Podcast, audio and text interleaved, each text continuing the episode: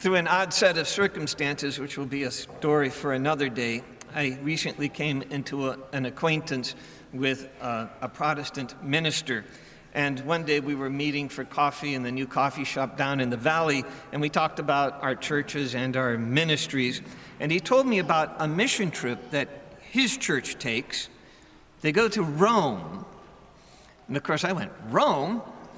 He said, Yeah, one would think of all the places there was on earth, that would be the place that didn't need a lot of uh, uh, discipling, or of, uh, of um, reaching out to people. And he says, but there are a lot of displaced persons there, living in parks and on the streets, migrating from other nations.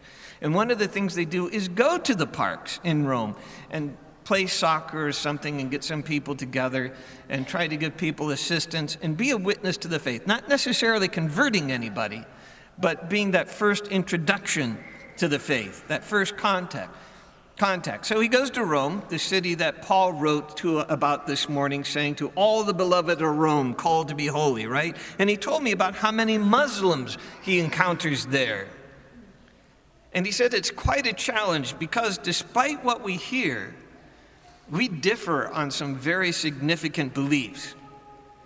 And to help me understand this, he recommended a book entitled Seeking Allah, Finding Jesus. Seeking Allah, Finding Jesus by Nabeel Qureshi, a former very devout Muslim who became Christian. It's a good book to read, if for no other reason, to help us, to help Christians remember exactly what it is that we have in our faith. In this book, Nabeel wrote about his faith. What was the message Muhammad considered so important? Essentially, this God is not a father, and he has no son.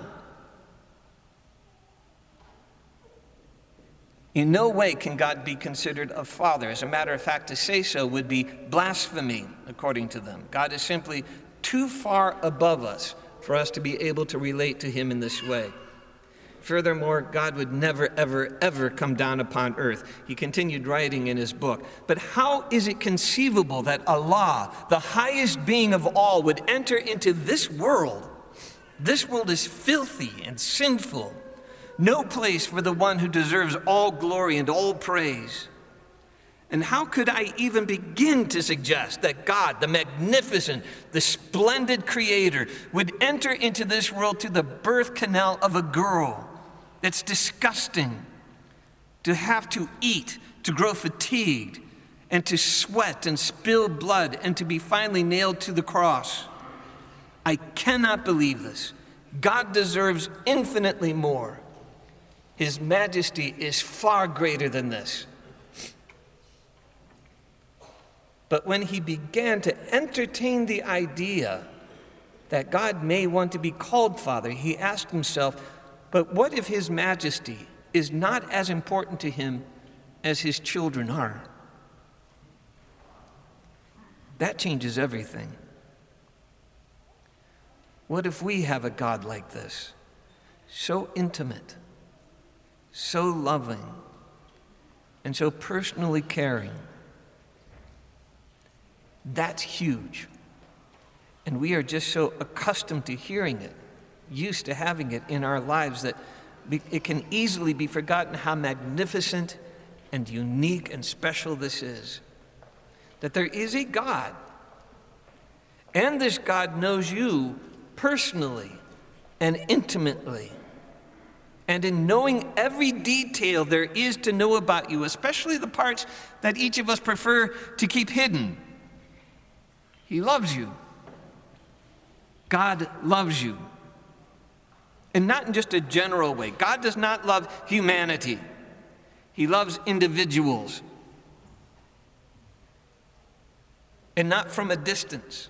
He wants to demonstrate it to you by drawing you, drawing you in, adopting you, making you his sons and daughters, and inviting you to call him Father. Can you imagine never having this concept? and then being introduced to it for the very first time. God as Father, God is your Father. How marvelous would that sound? In recounting a conversation that Nabeel was having with David, the, his best friend who would ultimately bring him to conversion, he recounts a conversation in which he asks, Then what hope is there for us, David? David smiled reassuringly, Only the grace of God. But why would he want to give me his grace? Because he loves you. And why would he love me, a sinner? Because he's your father. David's words hit me powerful, powerfully. I had heard Christians call God Father, but it never clicked. Only when trying to figure out why God would give me mercy and grace when I deserved none did the gears start turning. Psychologists tell us uh, this is why our earthly fathers are so terribly important to our faith. A father trying his best gives his children the idea of the perfect love of the father. If my dad would not withhold his love from me, how much less would my heavenly father? So thank you, dads, for being dads and help us understanding the love of our father. In an article in First Things from Mecca to Rome, Sam Sweeney writes We would be untrue to ourselves as Catholics if we discount the possibility that God is looking out for the church by leading Muslims to it. We Western Christians may have been robbed of the possibility of naive faith in our skeptical secular age, but not everyone has. What a wonderful, beneficial lesson for us to take someone else's perspective with a second naivete and see God as Father who loves you as son or daughter. And the place where He most wants to meet you is where you are most damaged, where you are most hurting, where you think you are most ugly, where you are afraid, sinful, and self loathing. And he wants to love you there because that's what a dad is supposed to do. When God came to earth, he didn't come to all of our most wonderful and safe places, meeting only beautiful, successful, holy people, witnessing only the incredible successes of mankind. He did not even come to a stable home with an intact family. Mary, his mother, was pregnant under mysterious circumstances, we heard this morning, and Joseph was thinking of parting up the family born into obscurity in an unimportant municipality, low economic status, manual labor, homelessness, at least temporarily, living in unsanitary conditions, particularly for a newborn, had a murder plot against him, and he and his family were on the run. We dress all this up because we know the outcome of the story, and we say, Oh, isn't this a sweet story? But it is an ugly, hard, dirty mess. And that's exactly where God wanted to come.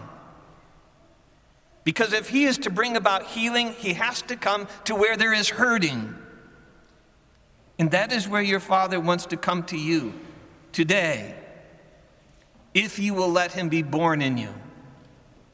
Not in the perfect facade that so many people like to present on their Facebook page but where you need your Father's love, His touch, His healing.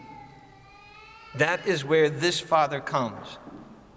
And He waits for you to open his, your secret door to Him